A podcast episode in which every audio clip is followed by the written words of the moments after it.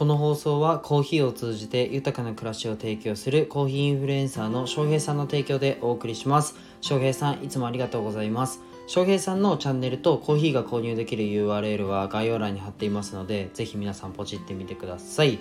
そしてこのチャンネルは世界一の医療施設を作ることを目的に事業をいくつかやりつつ看護師もやってる、えー、僕の奮闘する日々をお届けするチャンネルになります。結構もがいてます。はい。今日のテーマはワクワクを止めるなというテーマでお話をしたいと思いますで本題に入る前に一つお知らせをさせてください現在、音声の SNS で収益化するために必要なことをまとめた LINE を作りましたので、友達になってやってくださいっていうのが1点と、あと無料で音声の SNS のコンサルをやっていますので、えー、希望する方はレターにてよろしくお願いします。今日はワクワクを止めんなというね、内容でお話をするんですけど、昨日ね、うん、昨日じゃない、一昨日かな。最近で言うと、うーん、まあ、交流会だったり、ちょっと一昨日も言ったんですけど、交流会だったり、セミナーだったり、なんかオフラインのイベントに参加することが多くなってます。あとは美術館に行って、えー、その近くでチョコを配ったりだとか、こういう普遍的な活動をするときに、僕ってめちゃくちゃドキドキワクワクしちゃうやつなんですよ。カーってなってテンション高くなるやつなんですよ。こういう時って皆さんにはありますか？ワクワクとかドキドキとか最近感じてるかどうかっていうのを問いたくてワクワクするなとかやってみたいなみたいなものがあった時に割とね皆さん一旦寝かせる方って多いと思うんですよ。確かに一旦寝かせた方がいいっていうね場面もあるんですけどこのワクワク感って結構寝かすと冷めちゃうんですよね。で今自分がやってきたことでうまくいったこととうまくいってこなかったことうまくいかなかったことっていうのをマインドマップでリスト化してみました。で僕がうまくいった時っていうのは共通点があってそれは大体ワクワクしたものを優先した時なんですよね。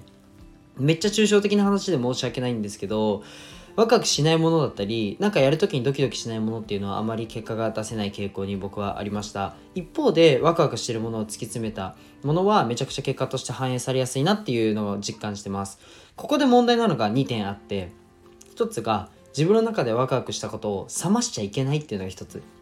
もう1つが億劫になっても動くっていうのが えー、あります。この2つを、えー、僕の中では大切にしたいなと思ってて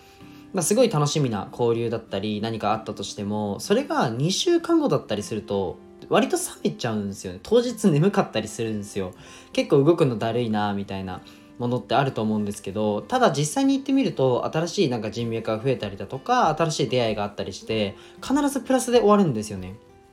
これは僕の経験になはなっちゃうんですけど結構眠たいなとか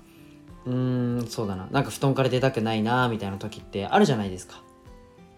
でねここでいやでもワクワクしてたら眠くても行くでしょうって思う方いると思うんですけどでも本当に楽しみで本当にワクワクしてても時間が経てば冷めるし億劫になるんですよね。でそれでもなんか実行したりなんか行動したり実践したり動いてみるっていうのがすごく大事だなって思ったので是非やってみてください。直近で言うと僕ねトランポリンやりたくなってなんか高く飛んでるのかっこいいじゃないですか。で高く飛びたいなと思って僕トランポリンやりたいと思ってまあ調べたらまあ、ニーザってあの僕埼玉に住んでるんですけどニーザってとこにあったのであのトランポリンできるとこがあるので行ってみたんですよ。でもうめちゃくちゃワクワクしてもう億劫なんてもう億劫のおの字もないぐらい もうカッてなってもうワクワクしながらドキドキしながらビョーンって飛んだんですけどあのそれでね実際トランポリンやるじゃないですか。もう10分も経ってみてください。もう見事に腰やられましたね。もうねワクワクでごめんなさいもう一つありましたね。気をつけてほしいこと。それはあの運動系はちゃんと寝かせて冷まそうぜっていうことです。さっきまでね行動しようとか 冷ますなって言ってたんで説得力ないと思うんですけど運動する時でワクワクしてる時は意外と危ないんでちゃんと冷まして準備運動してからやってみてください。まあそんなこんなで、えー、今日のテーマは、まあ、テーマの回収に入るんですけど、まあ、ちゃんななんだろうなワクワクしてるものとかドキドキしてるものは割と優先した方がいいっていうのが僕の中であったので、まあ、その点を共有させていただきました。じゃあ今日はこの辺で終わりたいと思います。で最後に一つお知らせをさせてください。現在音声の SNS SNS で無料のコンサルティングをやっていますので、なんか音声 SNS 伸ばしたいなとか、収益化したいなって方は、まあ、公式 LINE 追加するのでも全然いいですし、僕に個人的なレターをくれれば、個人的に対応しますので、ぜひご連絡ください。じゃあ今日はこの辺で終わりたいと思います。じゃあ、バイバイ。